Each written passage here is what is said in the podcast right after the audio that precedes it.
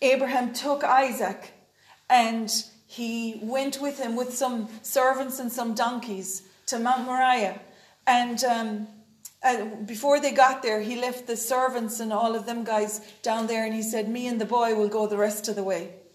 And he put the, the wood for the sacrifice up on Isaac's back. Think about that. This was totally a foreshadow of the cross. I think it's one of the most beautiful pictures in the Word of God.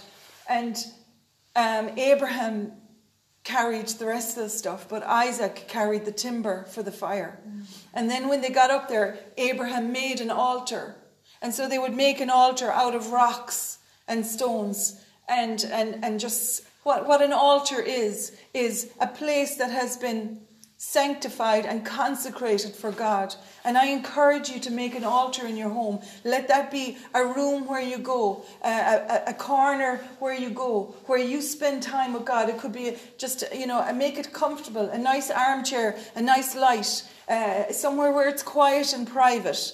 I, I wouldn't encourage it in the kitchen or the sitting room unless you live, you know, by yourself. That's fair enough. But if you're living in a household where there's people in and out or whatever, I would encourage you find a room, a spare corner, you know, even a press uh, uh, uh where you can shut the door and where you can go in and be alone and talk to the Lord and where you can hear Him talk to you. And that can be your personal altar. What it means is your personal space where it's set apart for you and God a meeting place. And that's what the altars in the, in the Old Testament were. They were a meeting place between heaven and earth, between God and man. And so, you know, that's what Abraham did. And he, he laid out Isaac. And Isaac obviously willingly laid down because if he was a boy at that stage or a teenager, he could have probably tried to fight his father, but he didn't.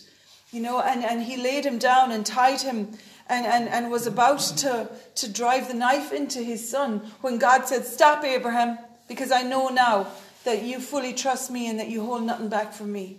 But you know, when it came to be God's turn, he didn't stop with the knife, uh, you know, with the, with the, the death upon his son. He allowed it to happen so that all of us could be saved.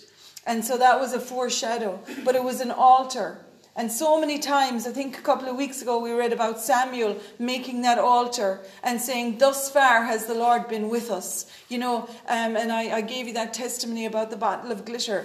Like, you know, that there are things where God has done stuff uh, for you, where you have seen his hand. You need, you know, to write it out or to, or to have it somewhere prominent where you can see it and where it reminds you that thus far God has been with me. He will not take his hand off me now. God is faithful.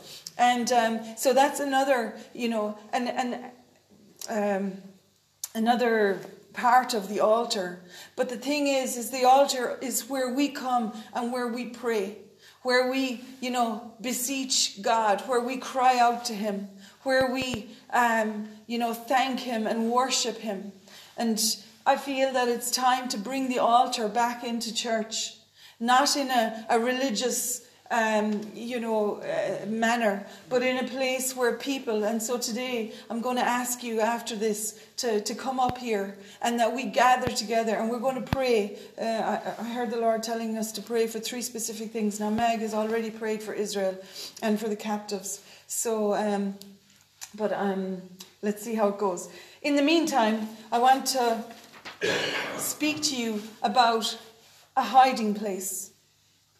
And so, to begin with, could we just look at Psalm 32?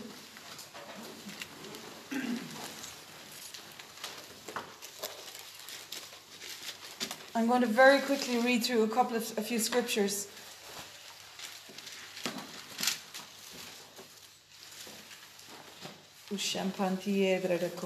Holy Spirit, I ask you today that you would be the one who would speak. Oh Lord, that you would bring revelation here. I pray that every ear in this place would be unstopped and opened. All of those on Zoom, all of those listening to the podcast. Oh God, I pray that every deaf and dumb spirit that's trying to hinder and, and block people from hearing, I pray that that deaf and dumb spirit be bound today, and I command it to be bound and cast out in the name of Jesus. I command those ears to be opened uh, to hear and to listen, not just to hear, but to listen. And I pray Lord, that the eyes, our eyes would be spiritually opened to see you and to see the truth of your word in Jesus' name. Amen. Amen. Amen. So in, in Psalm 32, in verse 7,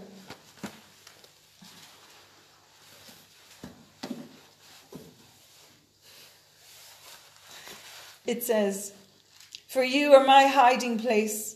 You protect me from trouble. You surround me with songs of victory. You are my hiding place. Will you say that with me? Father. Father. You are my hiding place. My hiding place. What's a hiding place? What's a hiding place? Do you know that many people uh, hide? Um, you know, many people have been hiding since COVID. They have not come out of their homes. They, they don't do the same things that they used to do before. That's a counterfeit hiding place. Yeah. Hiding at home is a counterfeit to the hiding place that is God.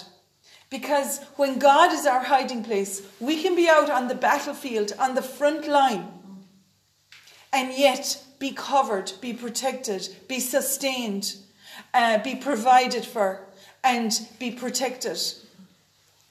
So in Psalm 119, Hallelujah.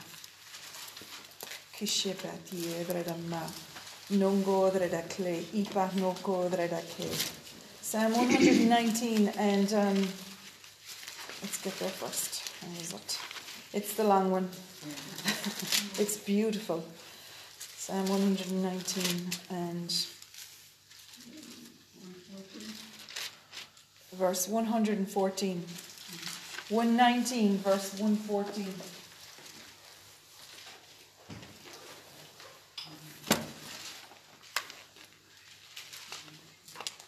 You are my hiding place and my shield. I wait for your word. So, God is not only my hiding place, but He has set up a shield around about me that protects me from, you know, as I said earlier, even on the battlefield. Um, in Psalm, 100, Psalm 18, Psalm 18, verse 2, Katie Taylor, Psalm.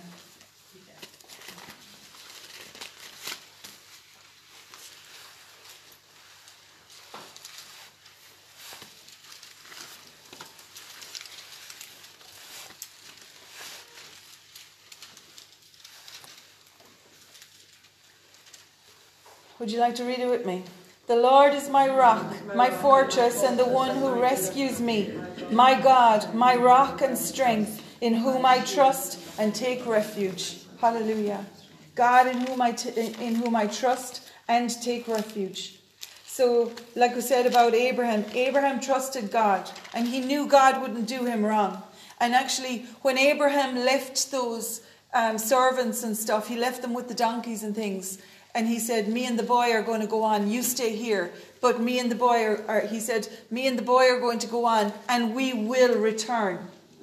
And so Abraham spoke by faith. I don't care what God asks me to do. If He tells me to, to um, you know, to, to sacrifice Isaac, He'll have to bring him back from the dead. And so, isn't that amazing that even so long, long ago, before before Jesus came, before Yeshua, before his death and his resurrection, Abraham believed that God could resurrect. And that's why Romans chapter 4 says that Abraham believed God, uh, that he was able to do what he promised, that he gives life to the dead things and calls those things that are not as though they were. And the reason Abraham knew that is because Abraham, it said, he um, judged his own body as much as dead, and Sarah the same. He said, you know, he was 100 years old, so he figured, as in that his body was dead, as in that his childbearing years were over, and that her childbearing years were definitely over, but that God could resurrect it and bring them that child of promise, and he did. Praise God. And so here, you know, um, the Lord is my rock, my fortress, and the one who rescues me. My God, my rock and strength, in whom I trust and take refuge. Isn't that a beautiful thing to know that there's a place of refuge? And it's it's very you know, Romans chapter um, ten says Uh, the word is near you. It's in your mouth. God is very near. He's not far away. You don't have to sort of remember long ago when you'd have to go to um, a phone booth and say, I want to make a long distance call. And, and so the operator would do all this um, ringing and ringing. You see it on the movies there. And uh, they put through the call. You don't, that's not how we call God. He is living inside of us if we believe in Jesus Christ, His Son. And if we have um, asked Him into our lives as Lord and Savior, He is living inside of us. And so He is here right with you. That's what Emmanuel means Emmanuel, God with you. And um, in uh, Psalm 91, verse 4. Hallelujah. Psalm 91, verse 4. Excuse me. He will cover you and completely protect you with his pinions or his feathers, and under his wings you will find refuge. His faithfulness is a shield and a wall. Praise God. God's faithfulness actually sets up a fortress around about you. Job, um, in the book of Job, you hear even Satan saying to God, "How would Job be affected? Because you've you've hedged him about, you have you've covered him completely and protected him." Um, in Psalm five, it says, "You surround me." with your favor as a shield. So, you know, God's favor isn't that, you know, you're some kind of, of, of special reward or treat. God's favor is Himself, His presence. Hallelujah. Um, in Psalm 17, verse 8.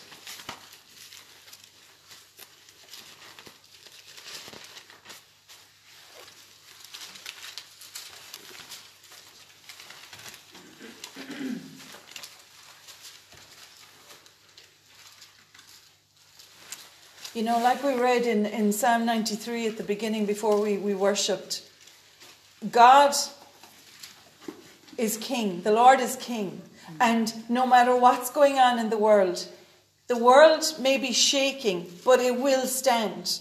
No matter what the climate uh, the climatologists are telling you, the world will stand and God will have it to stand. But everything that can be shaken will be shaken. And we are going, it's time to, you know, and I, I suppose I'm preaching to the converted here, but I know that there's lots of various types of people listening to the podcast. It is time to get right with God and to get serious with God. I really mean that, and I'm telling you, there is a shaking coming. And there is going to be a marked difference between those who serve the Lord and those who don't. There will be a marked difference between those who are mocking and scoffing at God and those who are believing. There will be a marked difference between those who have one foot in the camp and one foot, you know, uh, dipping a toe occasionally into the water. It's time to get serious with the Lord and stop putting other things in priority before Him. And that's why I'm telling you, build an altar in your house. I'm not telling you to go and put a bunch of flowers on a table and kneel down and pray at it. Who, you know, fair enough if, if, if that's what you want to do, but I'm telling you, make a space where you get alone with God and where you get serious with Him. Because the devil has played ball, he's played tennis back and over with you, uh, uh, you know, and, and has been shooting uh, aces and volleys against you that have, that have hit you in such a way that, that your, your head is in a spin.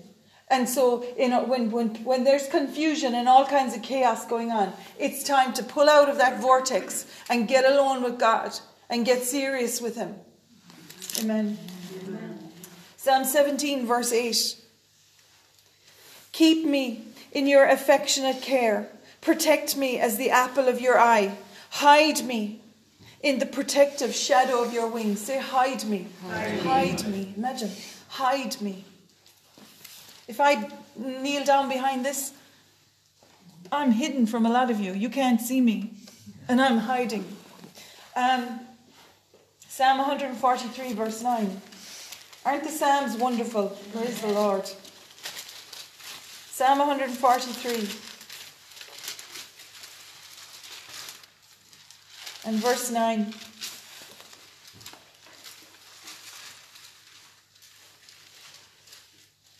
Rescue me, O Lord, from my enemies.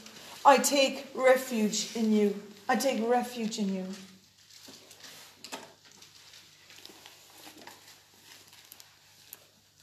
Psalm 27, verse 5. Psalm 27, verse 5 says, for in the day of trouble, he will hide me in his shelter. In the secret place of his tent, he will hide me. He will lift me up on a rock. And now my head will be lifted up above my enemies around me. You know, all the years down that I've thought of the Lord, I suppose I've always had this picture in my head of a stormy sea and a rock being there in the sea. And, you know, my only hope or, or a person's only hope of salvation being clinging on to that rock no matter what, keeping the head above the water, no matter what waves are, are crashing against it. As long as you cling to that rock, that rock will not move. And that's what all of these scriptures that we're reading here is, you know, the Lord is the rock. He is the everlasting rock, it says in Isaiah 26, verse 3. He's the everlasting rock, Yahweh.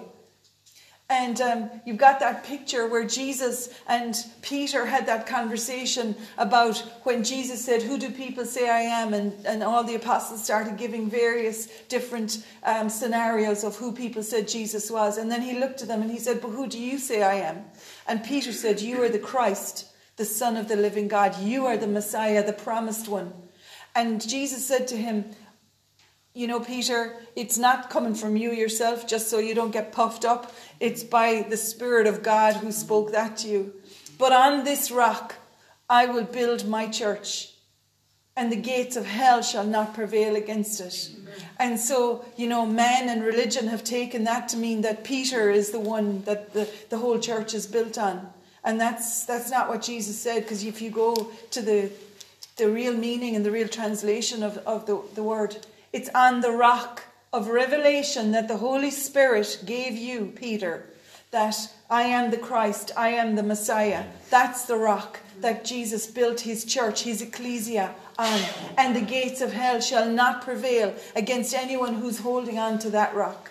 And so, you know, and he said, And Peter, your name shall no longer be called Shimon, Simon, it shall be called Peter, Petros. But before that, where he had spoken about, and on this rock, he spoke of the word Petra. So Petra is like, if you can imagine, the cliffs of Moher. You know what those cliffs look like, or, or the cliffs below in Ballinaskelligs, the, the Kerry cliffs. My goodness, they're majestic and, and just awesome. And he said, Peter, you are Petras. And so that's like, you know, a boulder or a stone out there. And, and, and so that's what we are. We are uh, living stones that make up the ecclesia, the, uh, the, the, the church of Jesus Christ on this earth, founded on that rock. So, where were we there? We were in Psalm 27, verse, verse 5. For in the day of trouble, he will hide me in his shelter. In the secret place of his tent, he will hide me. He will lift me up on a rock. That's where we are. We're on that rock, clinging and, and holding on and, and being held by the rock. Do you notice that about rocks? Um, you see when children clamber up on them and play on them, and, and you know it's like that. The rock you can you can fit all your hands and legs all around it. Uh, there, there's there's grip, on, uh, you know, on, on those rocks where they can where, where people can play, and and that's symbolic of God. You know, he he you not only grip him, but he's holding on to you, and that's what that's saying here. And because of that, your head will be lifted up above all your enemies. Amen. In Psalm 64, verse 2.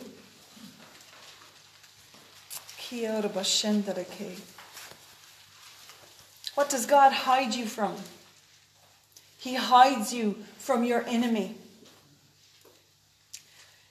In Psalm 64, verse 2 Hide me from the secret counsel and conspiracy of the ungodly from the scheming of those who do wrong, who have sharpened their tongues like a sword. And they aim venomous words as arrows to shoot at the blameless. So God hides us from the tongues and from the, the bitter words, from, from the curse even. And I don't think I have time, but um, maybe we might continue that next week actually. Um, you know, back in the book of Numbers, when Balak contacted Balaam the prophet, Balak was the king of Moab, who were Israel's enemies. And he contacted this guy who was a seer and a prophet. Um, and he asked him to come and to curse the nation of Israel for him because Israel were, were on his border. And he said, I want you to come and curse them for me. And Balaam, you know, asked the Lord about it, and the Lord said, Don't you dare go near them. Don't you dare open your mouth against my people. Anyway, to cut a long story short, Balaam eventually did end up going with Balak. That's when the donkey spoke to him, which is, I think, don't you think the, the Lord is funny? Like, isn't he funny? You know, people think donkeys are stupid, and yet it was the donkey that spoke more sense than, than this so called prophet and seer. And uh, you think donkeys are clever, don't you, James? Yeah.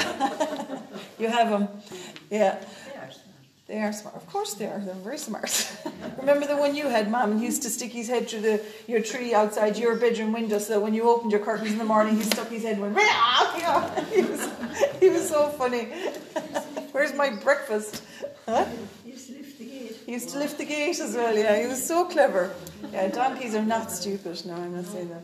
But, um, you know, but, you know, people, when they call people names, they say, you donkey or you donkey, you know, which is an insult. And, yeah, it's an insult to the donkey, to be honest. But anyway, um, when, when Balaam went eventually to, to, to, to do what let's have a look at it rather than describe it. It's in Numbers chapter 21.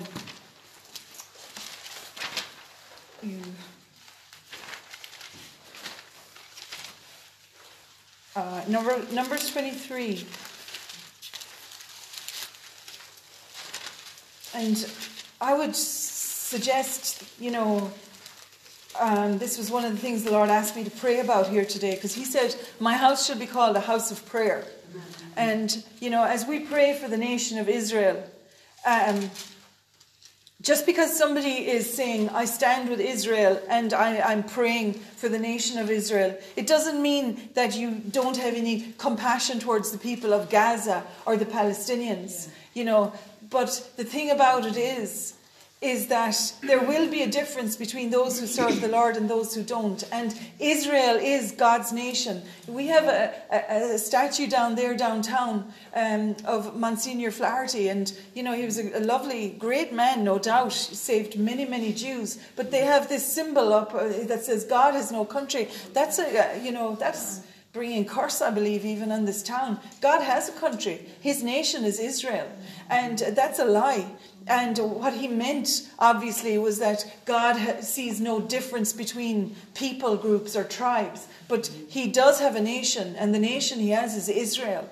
And so, those people that are opposing Israel uh, and that are speaking against them and, and out protesting on behalf of, of the Palestinians, uh, you know, um, and singing from the river to the sea. What they're singing and what they're protesting is that Israel be obliterated off the map and um, that the Palestinians, you know, have that land for themselves. But it's, it's God's land. It was, it was given to Abraham, and far, far before uh, the Palestinians ever landed in there. They were refugees that were booted out of, of other um, nations. But anyway, that's beside the point. Um, in Numbers 23 and verse 8, this is what Balaam said to Balak they went from place to place with Balak saying, Look, I'll take you to another place. Just see what he says here to you. Maybe he'll let you curse them here. And this is what, what Balaam said to him How shall I curse those whom God has not cursed? Or how can I violently denounce those the Lord has not denounced? For from the top of the rocks I see Israel, and from the hills I look at him he, he was here in Moab, was a high country, uh, uh, you know, and they were up in a high place, looking down in the valley at where the Israelites were camped. And from the hills I look at him. Behold, the people of Israel shall dwell alone. Isn't that interesting? They're very much alone on the world stage right now. You know, um, you see the, the, the actual filth and, and hatred that's being released against them, even in our own nation. And um, you know, like like like Margaret prayed there earlier for those girls that refused to shake their hands at that basketball match last week or dishonoured them. You know, um, the thing about it is, is, is that why it happened was that one of the girls from the Israeli team, whether it was wise or not, I don't know, but look, I suppose she was speaking the truth. She said, Well, Ireland has had a lot of anti Semitism. And that's the truth. Sorry. It's the truth, like, it has um, been operating in anti Semitism uh, for years, and it has really exploded now. And you have Sinn Féin, you know, um, and, and I'm not meaning to be political, but you know, um, Michelle O'Neill came out yesterday and said that, that Sinn Féin will utterly stand until the Palestinians have their own nation, and they will, because she sees, and, and all of Sinn Féin see the Palestinian cause to be very much like the, IR, the Republican cause in Ireland, and it's nothing like it. And um, you know, for her to have made a statement like that, golly, I, I, am frightened. I'm frightened for these people. And I, I'm, you know, I am praying and crying to God for mercy for them because, you know, they're trying to curse God's people. And if you want to have a look as well here, um, Balak was not happy about that. He said, What have you done? You've, you've blessed them. I brought you here to curse them.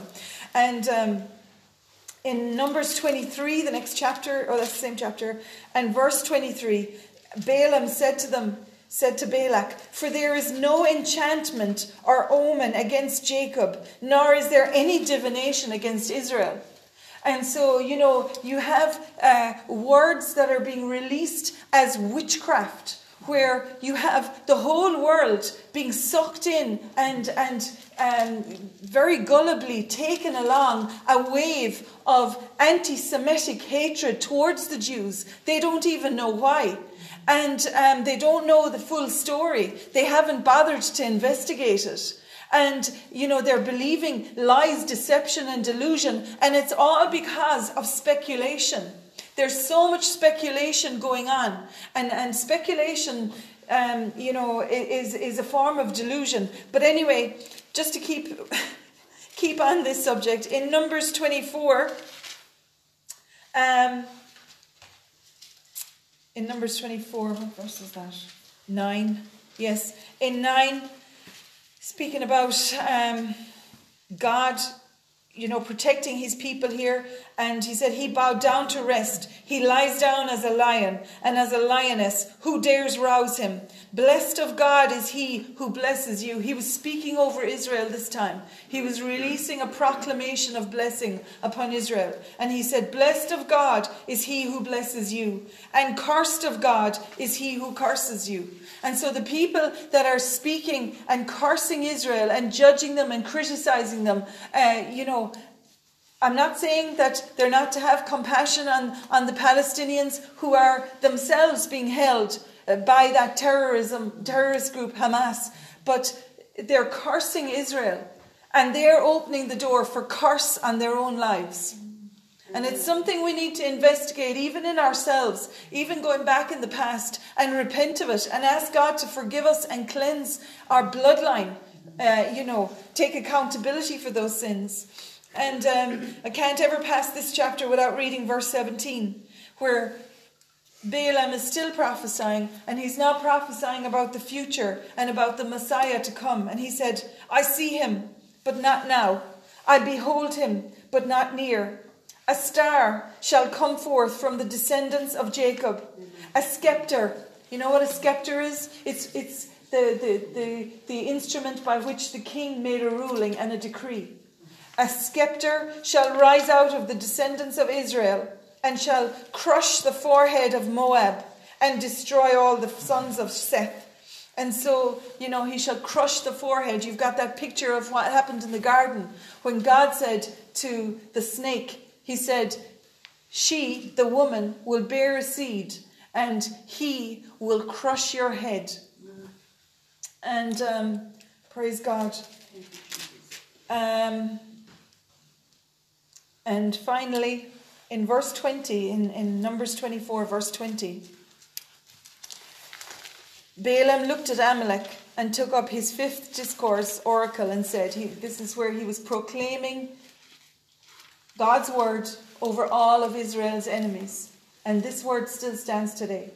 Amalek was the first of the neighboring nations to oppose the Israelites after they left Egypt. Do you know what Amalek did? They came up behind them and they attacked the women and the children and the elderly. And if you look at what happened on October 7th, that's exactly what happened. They came for the elderly, they came for the women, they came for the children. And they uh, defiled them, dishonored them, they, they you know, the, the, the, the absolute mutilation, mutilation of their bodies, mutilation of them even when they were alive. They burned them alive. They raped the women, the children. They, they, uh, you know, it's absolutely horrific. And any person, and I know again I'm preaching to the converted here, but I, I'm saying this on the podcast. Any person who is speaking against Israel or who is promoting the Palestinian cause is lining themselves up nose to nose with God, Yahweh, the creator of the heavens and the earth. Amen. And I'll tell you, it is a terrible thing to fall into the hands of the living God because our God is a consuming fire and he will vindicate and he will deliver his people. He deals with Israel himself. He is the one, he has, you know, plenty of times through the word of God where Israel has messed up and, and they have opened themselves up to the wrath of God and God deals with them. But he has compassion on them because they are his people. His son came from them and his son is coming back. Amen. God is coming back uh, to the nation of Israel. And when he does, all of the earth will see it. Amen. So that, that part of that verse, Amalek was the first of the neighboring nations to oppose the Israelites after they left Egypt. And what's happened to Amalek? But his end, his end shall be destruction. And so, you know, that's that's not pleasant and that's not not um, something that those people should be looking forward to and they need to repent Praise God. So that came on there from Psalm 64 that we read that He hides me from the tongues and the conspiracies behind closed doors. And you know, many of these people that are promoting that hatred, they're doing so from the, the, the convenience of their own home. They are what they call keyboard warriors. I'll tell you, uh, you know, you, and, and most bullies are like that. They hide behind, you know, big words and, and, and, and big, big weight. But when it comes to it, one breath of God and they're flattened forever. Amen. Praise the Lord. So, um, I don't even know where I am now. right. Just to, uh, that was Psalm 64. Psalm 31, verse 20.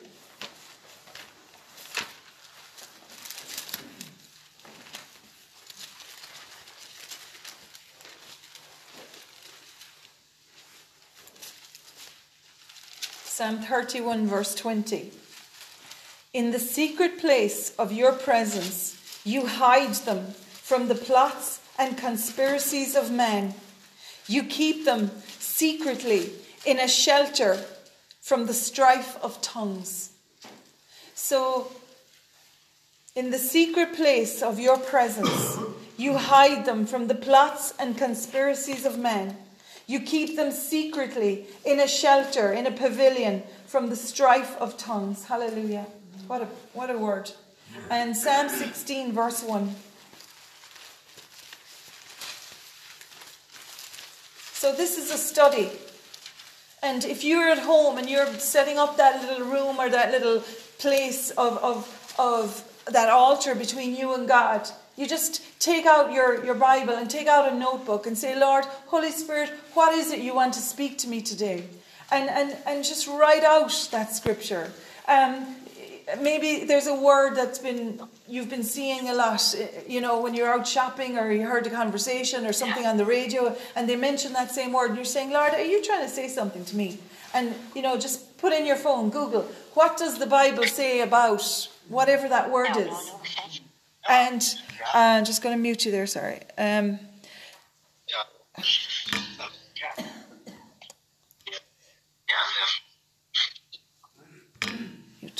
um, And, uh, you know, you'll be amazed at how the Lord speaks to you. And that's how the Word of God comes alive. People say, well, the Lord never speaks to me. I never, I never hear anything. Listen, you've got to press in. He said, if you seek my face, I will be found by you.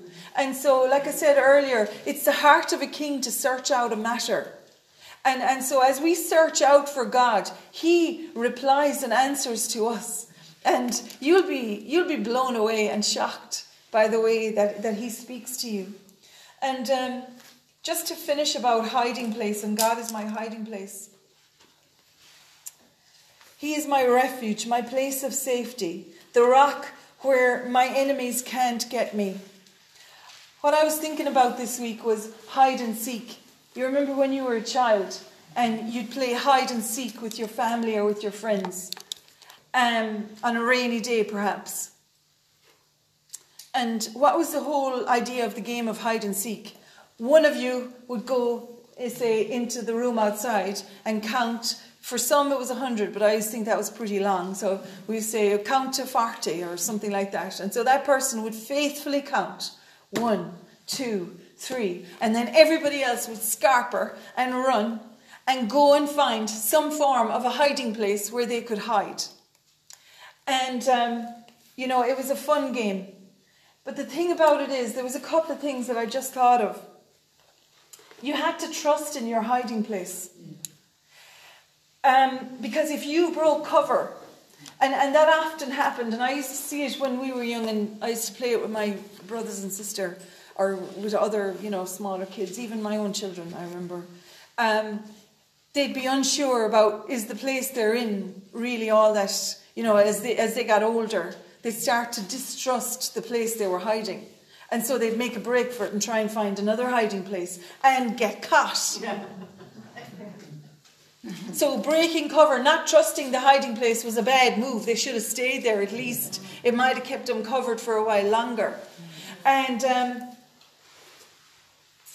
because you're in danger of the enemy catching you. I suppose the person who was counting was symbolic of the enemy and you were hiding from the enemy. The other thing, would you notice, is that I remember this. Um, some had more patience with hide and seek than others, and so I had a load of, lot of brothers, and, and a few of them, you know, they'd they'd say, "I see you, I see you anyway. I know where you are anyway. I know where you are. And they wouldn't have a clue where the people were because it was great hiding places and you'd be there sniggering away, you know, because you know that they have no clue at all where you are and that they're really, they're getting stumped now. But, you know, that's what the enemy does. The enemy taunts you and he says, I see you anyway and I, I know where you are. And so that's to trick you to leave your hiding place and say, oh, you found me, sure. And they hadn't found you at all. It was a lie and a deception. And you know, that's how the enemy operates. He taunts people to get them to come out from the hiding place, uh, to step out of trusting God and, and faith in God and into unbelief. And, and that's where they get picked off then by the enemy. And it's something we need to be careful of, especially in relation to fear and things like that. So he'd trick you. I see you, I know where you are, I'll get you. Another thing I noticed about the game of hide and seek was that when he went and maybe found one of the younger ones, or even one of the older ones who was in a bad hiding place,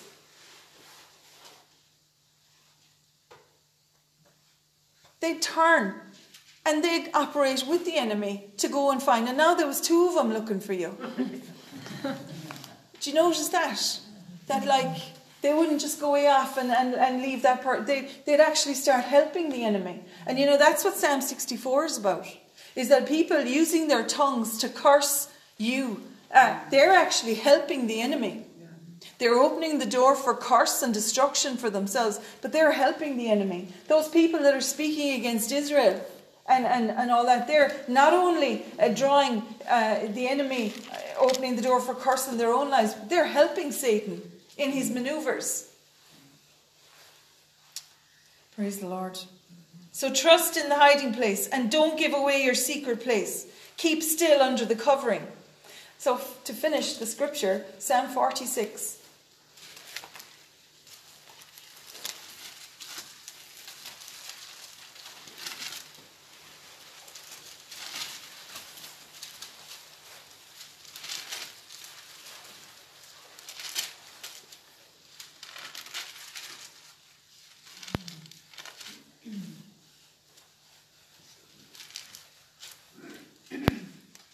God is our refuge and strength, mighty and impenetrable. This is the Amplified Version.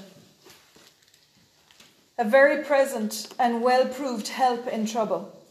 Therefore, we will not fear, though the earth should change, and though the mountains be shaken and slip into the heart of the seas, though its waters roar and foam, though the mountains tremble at its roaring. What's all this about? This is about confusion, chaos, strife, fear, anger, hatred, division, all of these things being stirred up in the world and in our own lives, and us being affected by them. Well, we have to remember that God is our very present help no matter what's going on. There is a river whose streams make glad the city of God, the holy dwelling places of the Most High. God is in the midst of her, his city. She will not be moved. Say, I will not be moved. I will not be moved. I will not be moved. Amen. We sang it there earlier in that song, Faithful Still. I have a hope. I have a future. I'm a child of the mountain mover. Hallelujah. God is the one who moves the mountains.